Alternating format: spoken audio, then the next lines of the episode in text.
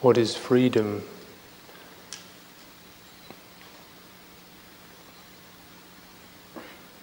How does that relate to commitment? How does it relate to working within particular forms, lifestyles? How does it relate to sitting here day after day, stuck in this hall, walking up and down, going nowhere, sitting here with the pain in my back? How does this relate to, uh, what's this got to do with freedom? Not having anything to eat in the evening, and get up at a ridiculous hour in the morning. Focusing on my mind on things that I'm not interested in and no significance to me.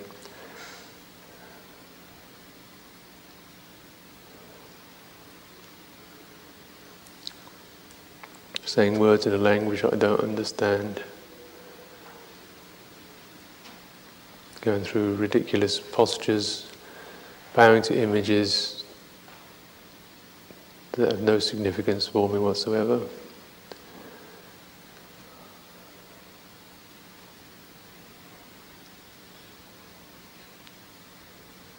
How does this relate to freedom?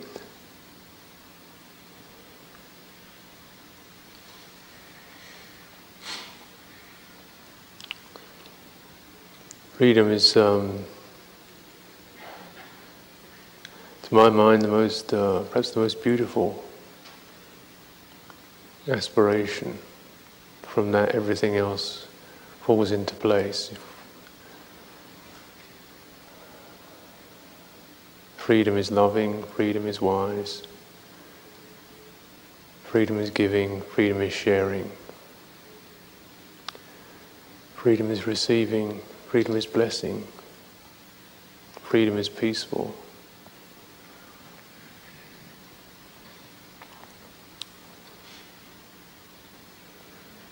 Freedom is the thing that uh, we value most highly, isn't it?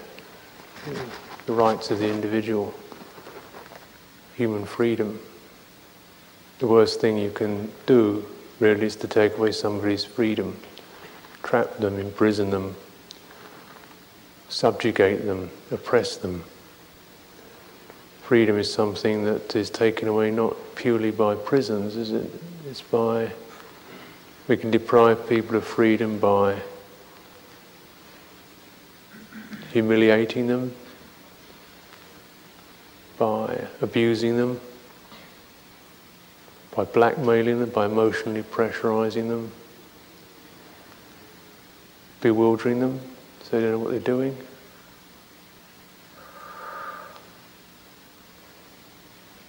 How many of us are free?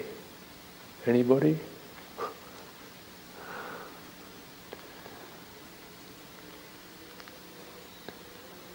And personally, isn't there always kind of, you know, somewhere like a hounded feeling or something breathing on your neck, something to to get to something to try to resolve, something that stirs you, something that you can't do without, something that you'd be frightened of losing.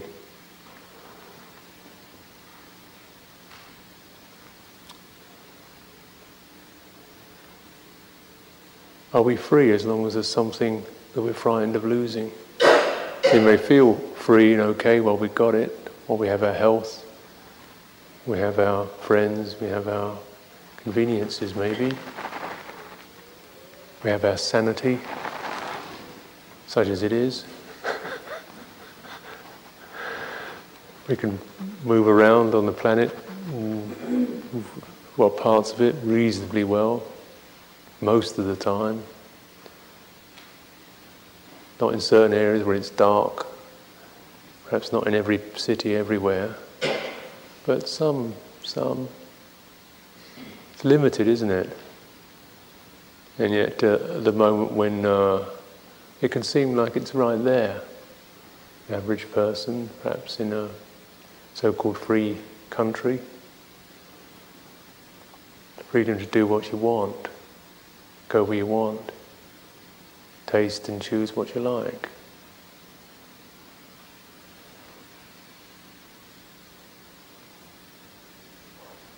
It's fragile because uh, you're going to lose it. And body's going to rot away.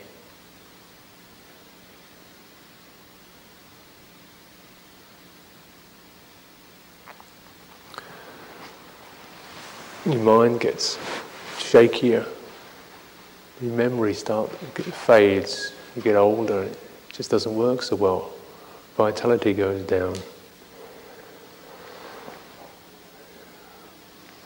Is there going to be? These are things we have to lose, really. Can we lose them without feeling, without feeling we've lost something? Are we free? Can we be free by uh, identifying, attaching to these things? Can we be free by identifying and attaching to the ability to move around, go places, see things, taste things, eat things, hear things? Are we free as long as we feel identified, attached to those possibilities. Attached to our health, our looks, her occupations, everything that can be taken away from us actually. And some of it, if not all of it, some of it will quite soon, and all of it will eventually.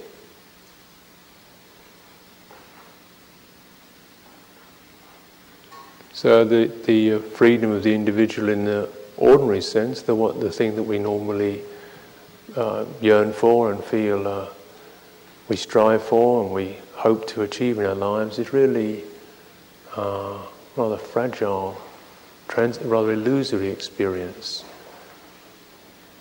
Not, not an unpleasant one, not one that is not uh, better than being, than, uh, you know, than being sick and and oppressed and starving. It's certainly more pleasant than that. It's not to say that it's not better, more pleasant, more desirable. But how far does it go? Is it possible to go further, or do we just feel, well, that's as good as you can get, that's as far as it goes? Be content with that, enjoy it while you can, and trying to make the best of it when it goes. Try to hold on to it as long as possible. That's as good as it gets. Is life just a matter of kind of getting by and keeping one step ahead? Trying to keep one step ahead as long as you can before you get, you know, before you have to go under.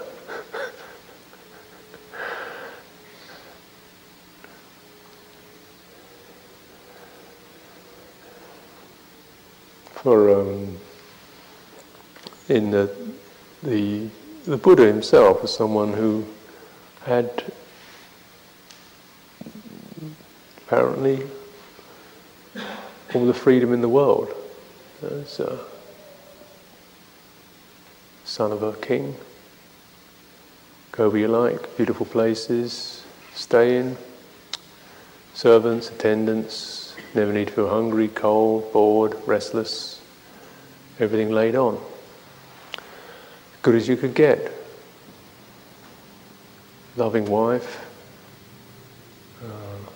bright future, intelligence, and so on.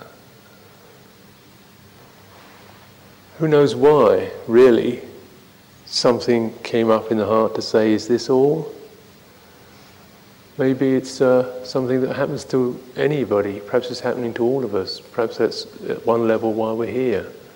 Is a recogni- recognition, maybe half conscious, maybe fully conscious, maybe not really, con- not really accepted. Something in the saying, "Is this at all?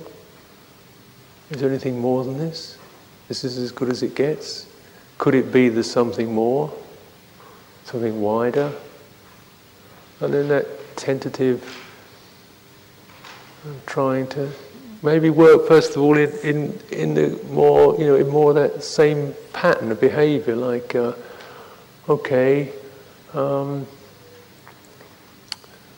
let's see if I can free the mind from uh, craziness and uh, pain and hurt and hatred. Let's see if I can just kind of brighten it up a bit to, to free it from that which is directly wretched, like guilt or fear or hatred, uh, you know. So that, that one is conventionally free in that sense. The mind becomes something rather beautiful. Your heart becomes lighter and brighter. And maybe we meditate with that aim in mind. Certainly, that was my my motivation, just to to uh, I like I guess uh, most people, young people, you know, you you think uh, you're 20, 20 years old or so, you're still full of that kind of cocksure energy. You just go out and do what you want, get what you want, and you can do it. And uh, the world is somewhere you can just kind of pick, pick and choose, and pick your fruit, and taste this and taste that, and so on. And then, uh, with no, I didn't have a, it wasn't a person who had any particular massive problems, you know, reasonably contented life, pleasant friends, so on, so on. Nothing kind of miserable traumas or anything utterly wretched. Um, just the feeling after a while of running around, you know, through the pattern of you go here, you taste this, you get that, and then you think, yeah, okay, so what? So then you go somewhere else, you do this, and you get that, you, yeah, but so what? and then you go somewhere else, you know, and after you've been through this, kind of, you know, being able to do that. This big, yeah, but so what, keeps coming up. How long are you going to keep running, tasting and this and that and the other, and going, yeah, but so what, at the end of it, and off to the next one. And uh, kind of recognition that, that, that without having done everything possible, having had a good sampling, that there was this repeated pattern to experience. Wasn't anything really wrong with the experiences, there's something wrong with the way I was approaching it. Well, it's just kind of pulling it in, pulling it in, pulling it in, pulling it in, trying to pull it all into myself, like having a huge mouth that you're continually cram, trying to cram life into. To, and think, you know, something wrong here. Can that, can that stop? Can that cramming stop?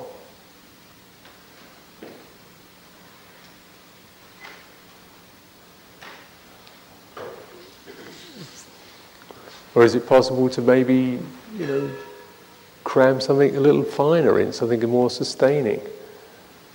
You know, for, to me, meditation was first just that. Um, maybe the ability to to experience something better, something more steadying, something just like a fine tuning of the mind, so that uh, ideally one would recapture some of that, that joyfulness, some of that wonder that one has as a child. When you can, you know, you're not all kind of like, you're not like a sponge where you've soaked up so much you can't, nothing really goes in anymore. You're still fresh and uh, you know you can enjoy yourself just kicking an old old trash can around or throwing rocks at a tree, which you can't do. You can't get much fun out when you're 28 years old. You'd have kind of you know more high refined things there. Can you can you get back to being that simple? You can just enjoy the moment. You can be that open. So that to me meditation was like that, like a kind of freeing of the mind of its encumbrances and its its its heaviness and its um, its, its saturation, it's like cleaning it out.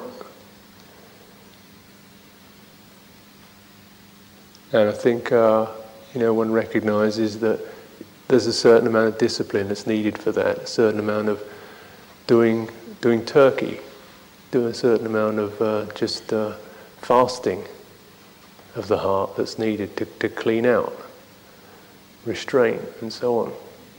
You're thinking, well, I'll, you know, do this where I'll get cleaned out, get in good shape, and then I can, you know, start back and maybe gobble up a few other things in, in, in a better state of mind. So, but then in the, the practice of meditation, which we begin to take on, if we use it insightfully, rather than just another something to do, when you use it insightfully, it begins to actually, because uh, it sets up this paradigm of the watcher, that which is watched, that which is looked at, and then the kind of awakeness or watching that, that's doing it. And uh, that's the model you more or less set up, you know. There's, there's you, as it were, watching your mind or watching your feelings or watching a sensation, and there's watchfulness. Um, and then after a while it becomes clear, really, that the, uh, the watcher is not, has, has got, is actually, um, is not unbiased. And that's part of the problem. The watcher is impatient the watcher is uh, got very is quite intolerant. The watcher is quite critical. The watcher has got all kinds of desires in it. So, well, this is not. Uh, this is this is something one has to clean up. You know, that's the problem: the restlessness, the impatience, and. Uh, so then, what do you what do you do to that? It became clear to me that you have to actually hold still upon what you're doing more and more till you begin to open to it. Like you, you, you start letting go of yourself, letting go of your opinions, letting go of your views, letting go of your restlessness, and you're, you're shifting around, and the, and the reservations and the hanging on. And the results are that the well, the, the clarity of the mind seems to sharpen and brighten and also become much gentler. I think uh, for myself, and perhaps is, is the case for other people, the spiritual path begins first of all with the, the, the feeling you're going to find something. That you, as the watcher, will, by careful scrutiny, see something in there something special there. Know?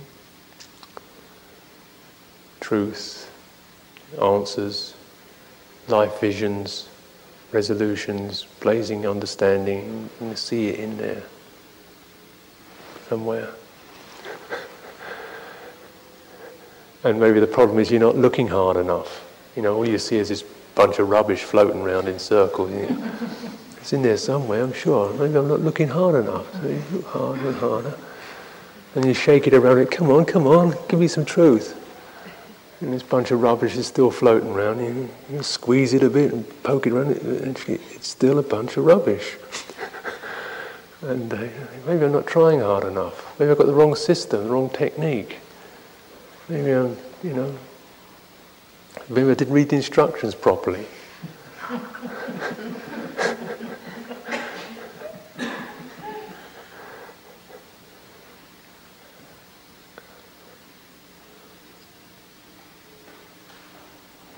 And of course, the problem is that is uh, as you begin to, you recognise sometimes uh, these kind of occasionally things begin to dawn that problem is you, you, know you're washing in the wrong way.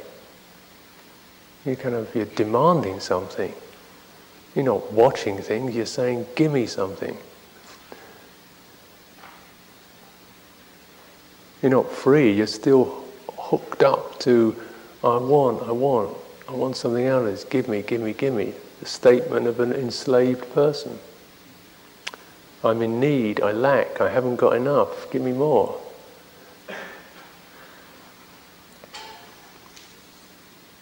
And whatever we call it, we call it, now we call it truth rather than um, you know, fun or pleasure or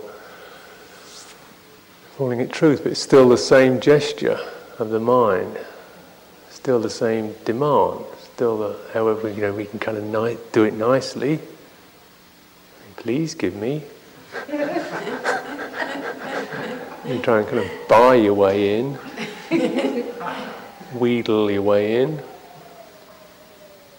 pound your way in with authority. And look, give me it. Uh, wine, and, uh, and so on.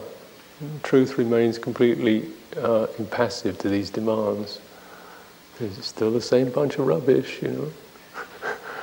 still just thoughts and feelings and sensations and you know, nothing. Yeah.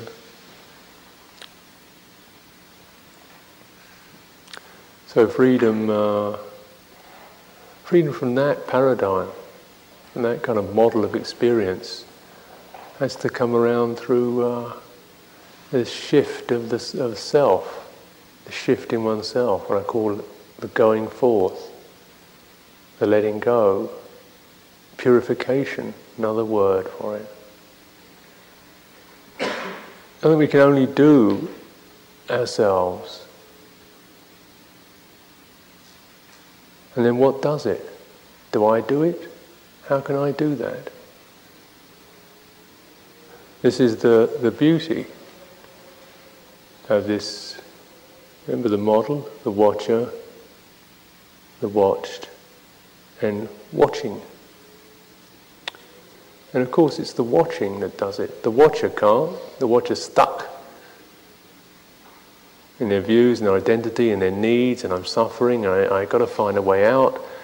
Uh, you know, I, I'm not in a state of freedom. I want freedom. How do I, as an unfree person, become free?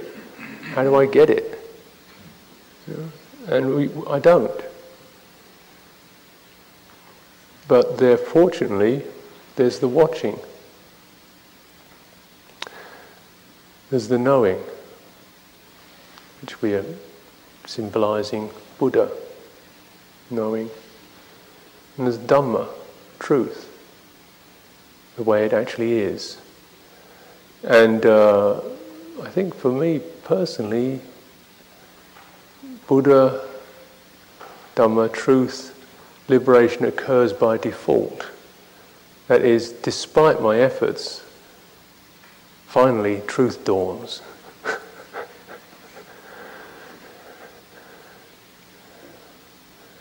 Perhaps that's a little unfair. The two go together. In the fact that the kind of effort that we put into practice and the commitment and maybe even the desperation of it sort of brings us to an edge whereby at least we're, we're, we are attuned, we're ready. We're kind of like a, like a, like a guitar string that's been tuned with, with taut. We're tight, you know, there's a kind of resonance and immediacy and then uh, there's a point when there's a kind of a, when it rings.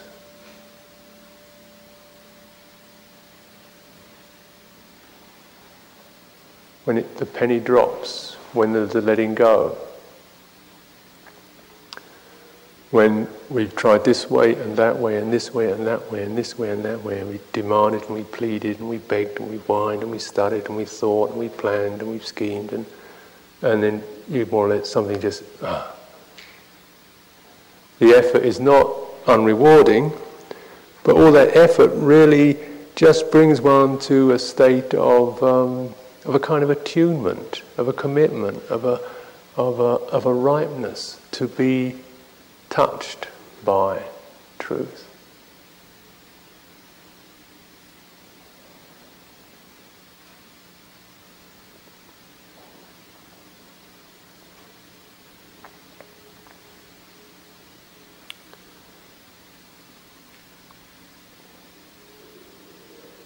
And it's, a, it's humbling.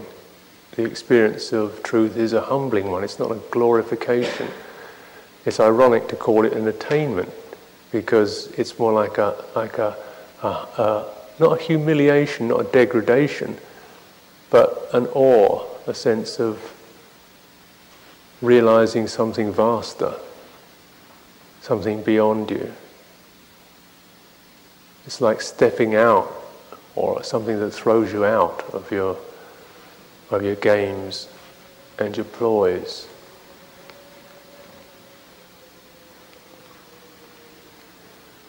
The Buddha said this is not a matter of belief, it's not a matter of even understanding or knowing it, it's a matter of you doing the practice, making that commitment, making that effort, right effort, and sustaining attention.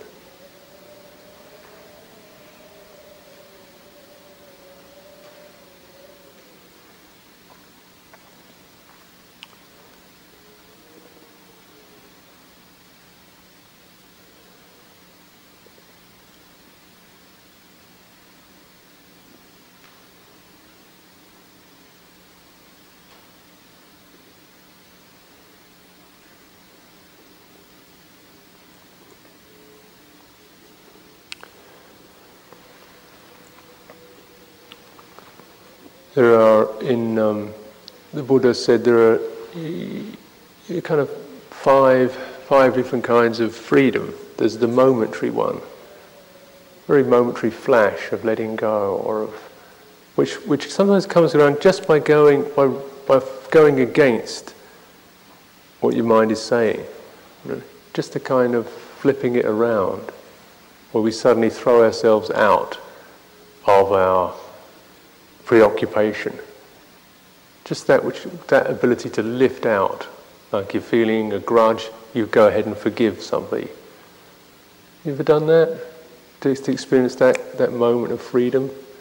When you think you don't know how to do something, uh, you, you feel frightened or you feel nervous, and something says, well, go ahead anyway. And you just, you just ch- take yourself out of that self position of what I am, and you throw yourself the other way. You ever done that? Sometimes very very small moment. Why uh, sometimes why something that likes to take risks with things occasionally? Because it gives that that moment of freedom, of not knowing, of a kind of being thrown out of your out of the uh, limitations of ourselves. You get this kind of momentary break people kind of um, do what they climb mountains for that. Uh, and meditation or Dharma practice can be like that. It can be working on the subtle level, subtler level of when you just, you know, you make the full commitment. You feel bored, and you say, "Yeah, but I'm going to stay with it." Just that, you know, it's not I gotta stay with this because I have to. You know, yeah. That's not freedom, is it? It's the I'm, I do not like this at all. Hey, I think I'll do it. you know what happens then? You know when, when you decide, when you personally determine, just for the just to just to go against it. In a way, that's the most daring option. Is to go against the persuasion and conviction of the mind. And then you, but then be, like there's wisdom there because you look at is the pers- persuasion and conviction of your mind is it making you feel great and really taking you to serene, wonderful places, or is it just the kind of same boring, stuffy old space where you can kind of colour the walls of it a little bit, you know, but it's still all that meanness with its its its craftiness and its well I don't know you know well maybe I'll do it if it's okay if I feel all right I will but I, you just don't push me now you know. Uh, you know that, that can be that, that daring to just say to throw ourselves out. I guess this is what the, the when we take up a meditation retreat because you've never done one before well the hell with it. You would have you know you throw yourself in and there's something very beautiful about making that gesture it's, of course, only a moment. It's, a, it's called the tadanga, or the reversal, freedom through reversal. And it's only momentary. It's a kind of like a breath, breath of fresh air. it's something we should uh, cultivate, learn to cultivate. And then, you know, win, lose, or draw on one level, there's that transcendence, just that moment, like a breath of air, when you're not preoccupied with, this, with this, the maintaining and sustaining one's old self. Another kind of freedom occurs through being able to, to uh, brush aside, to dismiss, to disband hindrances, doubt, guilt, fear, worry, restlessness, things that are bothering you, to be able to, to throw them off, to brush them aside. You can do this like uh, in meditation. You know, when you, you, you can just put things down, you can drop things, you can focus, you can rise up, you can shrug off indifference and say, come on, let's get going. You can do that. Uh, and you can do it with, like with tranquility, tranquilizing the mind. When the mind is very distracted and agitated, then it very readily uh, is a prey to, to doubt, to desire, to restlessness, because it's unsatisfied. It's a kind of fragmented experience. It's like it's very weak. A mind that's unified tends to, it's like it shrugs off worries and doubts and agitations. It's because it's got its own strength. It's like it's got its um, things don't stick to it. It's healthy. Uh, this gives us a kind of freedom, self-respect, I believe. Feeling that you're not just a, a dupe, you're not just uh, dragged around by by moods and emotional swings and the, and the past.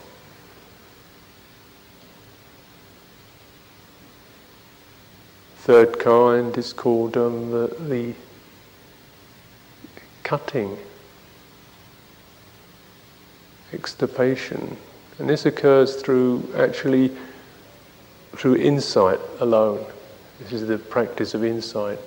The second is practice of tranquility, firming up, stabilizing. Third is the practice of insight, which is more powerful because it doesn't just uh, put one's mind into a situation when, when it uh, doesn't pick things up, but it actually begins to review how we pick things up, why, how things, how things get to have power over us, and it, it cuts them off.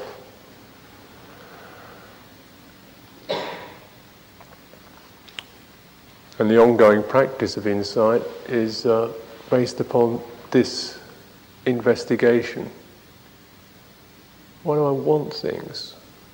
What is, what's the emptiness in me that always needs to be filled? Does it work? Does kind of putting things into me fill me up? Or doesn't it in some way emphasize a kind of hollowness and a need and a lack?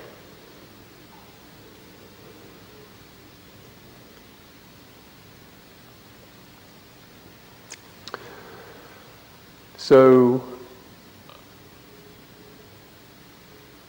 the kind of view that insight begins to, to suggest to us is that maybe uh, rather than putting things in, we need to kind of put, pull things out. Need to enrich, not through adding something, but through giving, very, very loosely speaking through not through passivity, not through the passivity that just kind of latch onto this or that or the other, but a, a powerful activity which doesn't seem like it's action at all because it's happening at a very subtle and internal level. That bringing forth of faith, bringing forth of forgiveness, bringing forth, kindness, bringing forth. It's always the, the, the bringing forth in us, the rising up.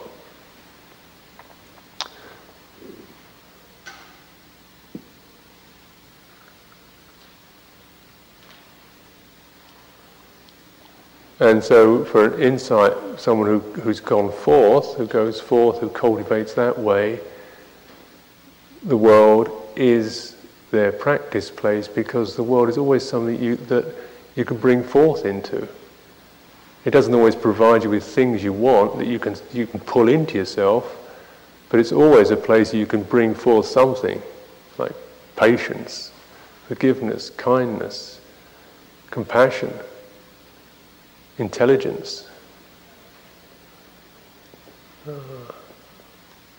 and you realize finally that's that which you bring forth, that's the only thing that's going to stay with you, isn't it, really? At the end of the day, all you have left is your own honour, your own fruitions. And so, this fruition knowledge and the knowledge of fruition is what brings around the fifth. The fourth is fruition, the fifth is release, freedom. Freedom from that view and that habit, the view that we will somehow be enlarged by putting things into ourselves. And so that, that and then that habit to keep doing it. And the frustration of wondering why, you know, no matter how much stuff we put in, it isn't getting better. So Maybe we've got the wrong one.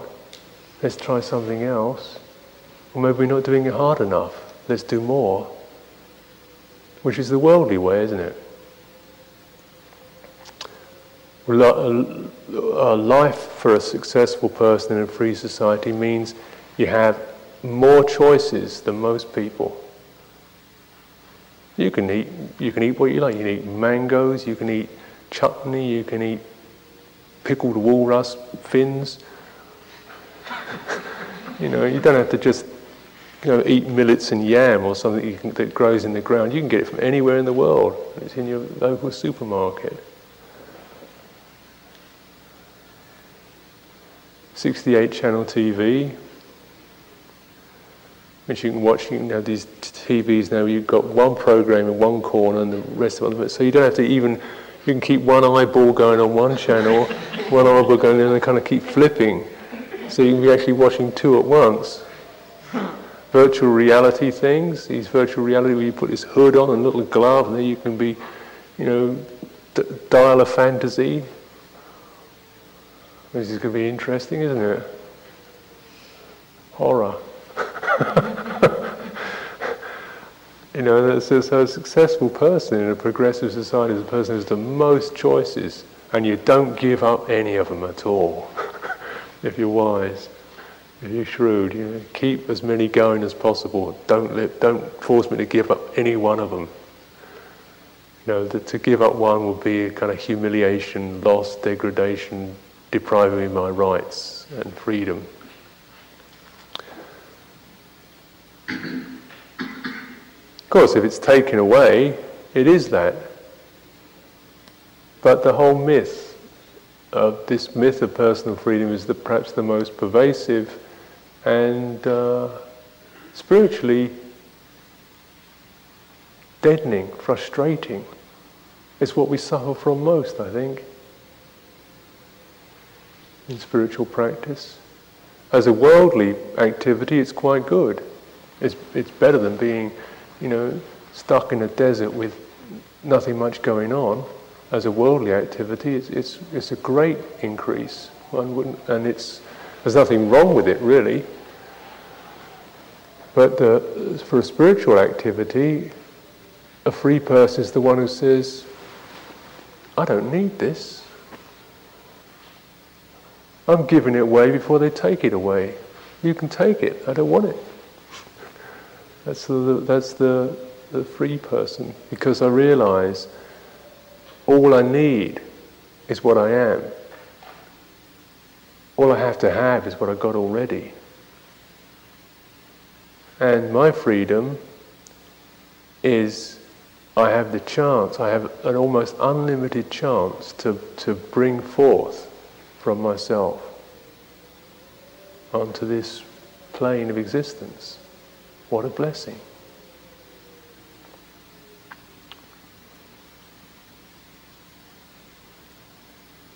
This is what's called uh, spiritual freedom.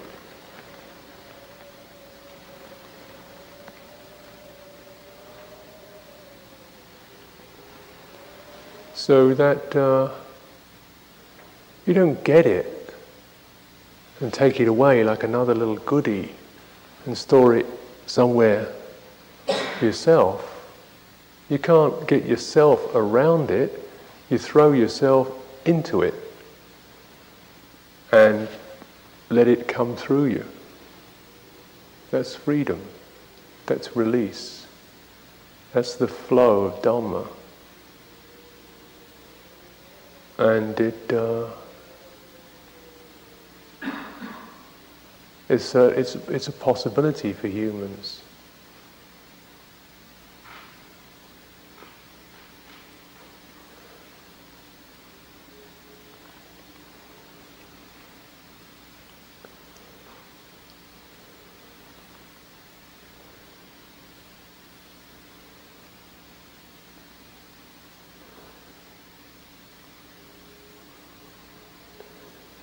Just to recollect and consider wisely what is, what, is, what is this life about? What makes it possible? Where does it come from? Where does it go to? And that whole idea, which is tenable, that it's my life, and I do it, and I made this, and I earned that, and I deserve this, and I got that through my own efforts, which is certainly, it's partially true. It's true if you look at life in a fairly limited perspective. It's like the farmer who, you know, shoots rabbits saying, these rabbits are eating my cabbages. You know, and he shoots the rabbits. These are my cabbages. And they don't belong to the rabbits. These are mine. And Mother Earth says, what about me?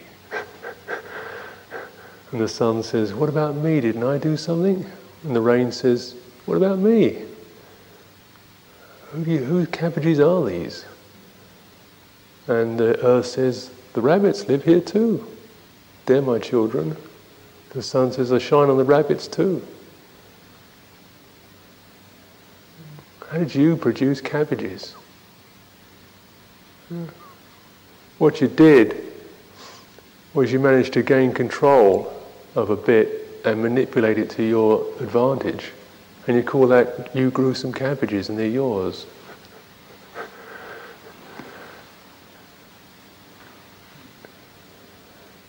Did you get born? Did you do that? Was it you who did it? Did you make this body? Did you do that? Did you say, I think I'll have two eyes? Two's a nice number. Did you do that? You say, um, make me this tall. Did you say, what kind of mind would you like? I think I'll have one of those, you know? I mean, if you did, you made a not very good choice, did you?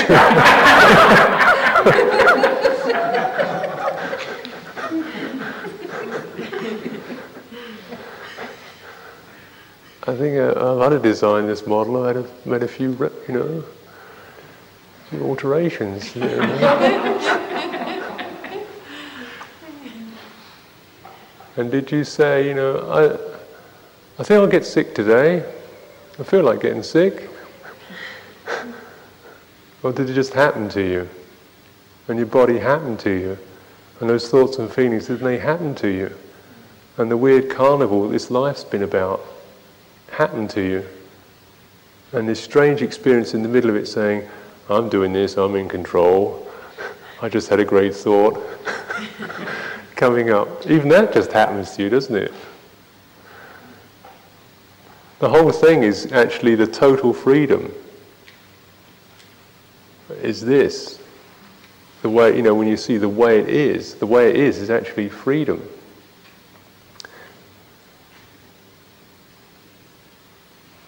And in freedom, there's pain and there's happiness, and there's birth and there's death. Those are, those are possibilities that are allowed in freedom. Because freedom is free, it's like that. We don't have to identify with pain and sorrow. We don't have to identify with happiness. We can, we can uh, reach out, we can go to freedom. And these things don't have to, don't have to hold us down anymore. The fear and the tenacity and the storing up and the hoarding doesn't have to happen. And we can let it go. We can be that freedom.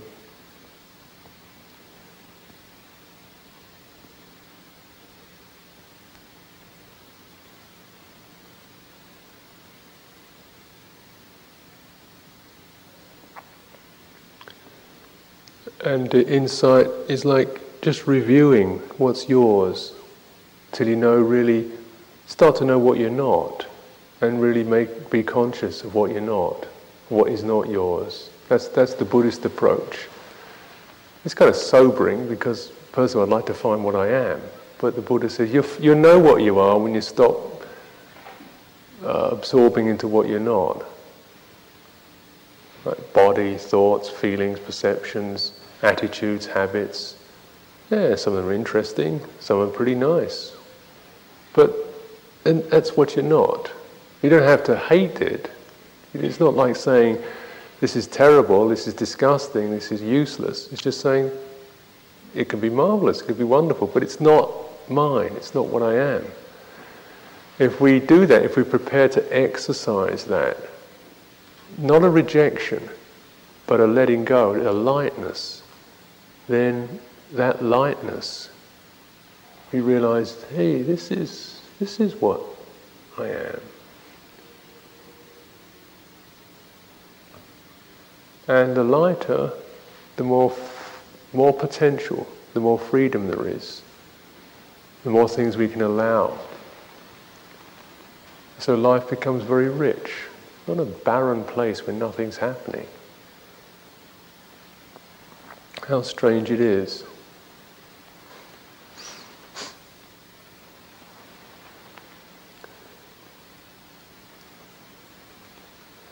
That we could have all the, all the beauty and all the delight, all of the presence, if we just stop grasping at it and let it come to us.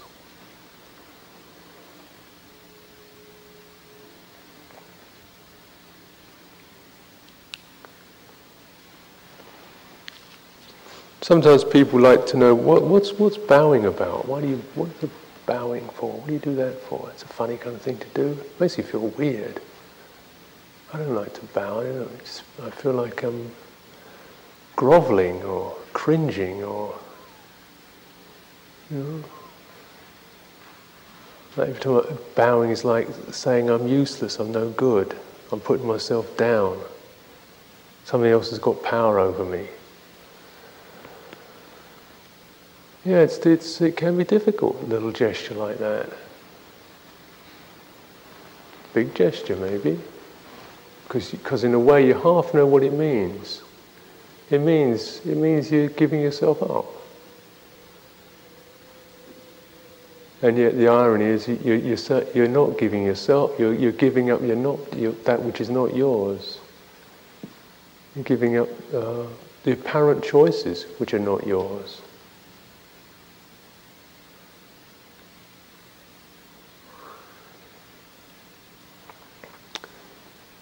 So bowing, we use as a physical gesture, but primarily as that, you know, as, as a gesture that just represents and tries to firm up, create a reference to an attitude of heart, is a, is a changing round. It's like instead of I pull things into myself, it's like I'm emptying myself out. I'm unloading. I'm not humiliating myself. I'm, I'm freely unloading and opening and emptying. And it's a, it's a totally personal statement. There's nobody out there bowing to it. There's nobody out there rejoicing in it. There's nobody out there saying, hey, I got one over on him or her. There's nobody out there. It's just I'm emptying, I'm unloading.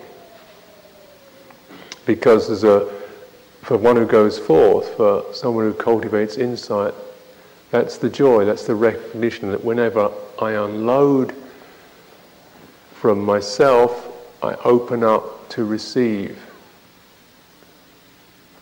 the moment, to receive it as it is, not as I want it to be, not as I've planned it to be, not as anything in that, in that way.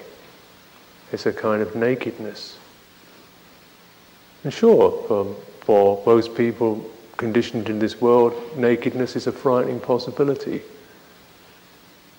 You might get kicked. So we're doing that to refuge, to the knowing, the truth. It's a kind of loving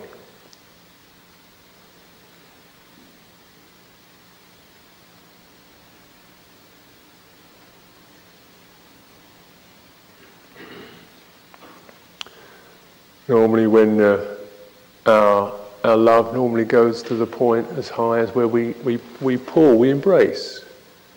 When you love someone, you embrace, you, you pull them in. You can hold them to yourself. And uh, that's fine. You know, that's, that's, a, that's a lovely thing to do. It's a lovely gesture to make, to pull in, to say, I want to be with you. You know, it's fine, I accept you, I draw you in. And yet, uh, even more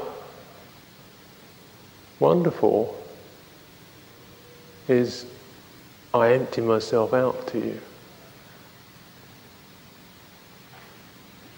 Even kind of finer and higher. Because with that, we're not expecting anything back at all. We're not saying, you know, there'll be warmth, there'll be reciprocity There'll be communion, there'll be happiness, there'll be a te- there'll be a glow. We're just we're giving up that even. It's that that fine, that that pure, that high. It's maybe a gesture that uh, we're not always endowed, ready to make. I personally, I've been making this, uh, when I first came to a monastery, they just said, this is what you do. okay, what do you do? So you do it. Why you do it, you just do it. so I wasn't any position or mood to argue, didn't seem to be that important. You know, getting the place to practice, you want you to bow three times a day, who cares, you know? And but the first time that I really did that properly was when my father died. And I had a little shrine up in a corner. And then uh, I, I, was in my, the way it happened was I was in my, um, my little meditation hut one day, and then I, uh, this Samanera came along and he brought me a telegram and an aerogram. And the, the aerogram must have been posted, what, 10 days previously to my father. And the aerogram said, da da da da da, things, oh, things aren't going so well. I need to check a few things out. I must come over and see you. I think you've got the right idea what you're doing. I'd love, I'm trying to get it together, come over and see you. Loving father. Telegram says, Your father died nine o'clock this morning. And you get the two in your hand at the same time. And your mind kind of goes two ways at once, cracks up in the middle, And uh, you get down on your hands and knees and you bow.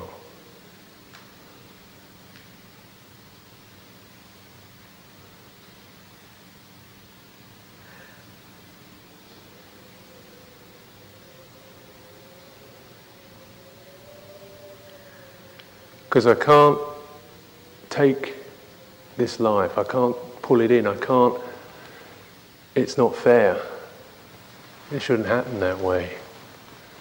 I can't handle it. I can't take it in. I can't make it fit my system.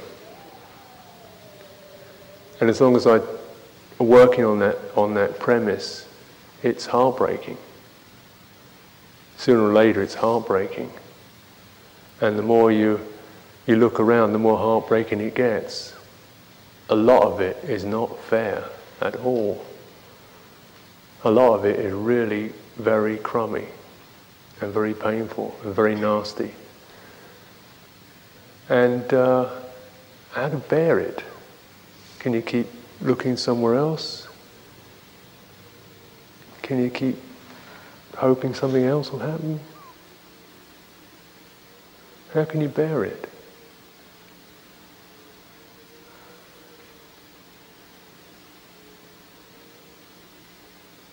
To me, that I can't bear it.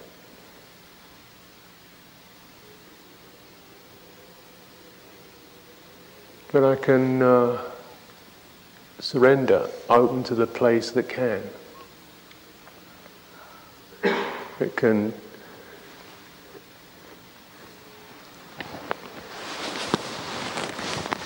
take all this, the way it is, the change, the flow, the impermanence, birth, death, happiness and unhappiness.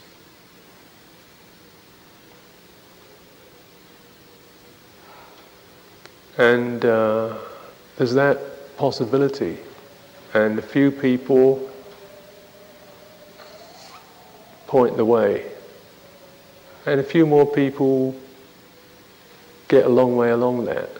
Enough so you think, yeah, it's possible. It's possible to, to be at that place where you, where you can take it, where it can be passed through you and your mind doesn't crack up.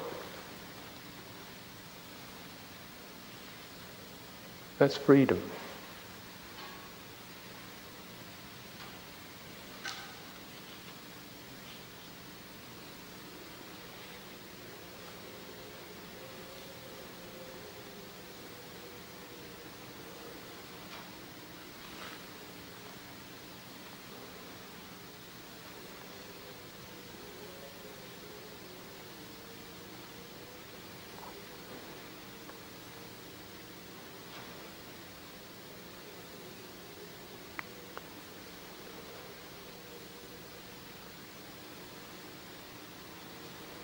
And for most of us, we have to learn to keep that kind of, you know, how to keep that that vision, that that promise, that uh, vastness going in this life, which can seem so bewilderingly small and petty and me and so what and yeah, just going down the road and nothing much is happening and same old day, ho hum, here we go, da da da. You know. It's not a cosmic life drama, it's just me pottering around the kitchen frying up some eggs and I go and see Joe and turn on the radio and what's happening today and oh really, you know, you know, how to keep it, how to keep, how can you stay vast with that? yeah? That's what mindfulness is for. To actually, you know, you're recognizing that this this pattern, this this film. Don't get lost in the, the mood, of the detail of it. Recognize it as all of the same nature. It's all birth and death, it's all change, it's all happenings, it's all comings and goings, it's all that way. And if you get when you get fine enough, you, you realize it's all of the same same essential quality. So that's that's the that's the looking into it. That's the inquiry. It's not trying to find some special thing, it's just finding the, the universal quality of all things. To that extent, we inquire. We hold our minds continually open to the softness, the trivia, the weird, the painful, the joyful, body, mind, to witness that. All of it arising out of somewhere, passing away. Where does it go to? Who does it belong to? What is it that knows it?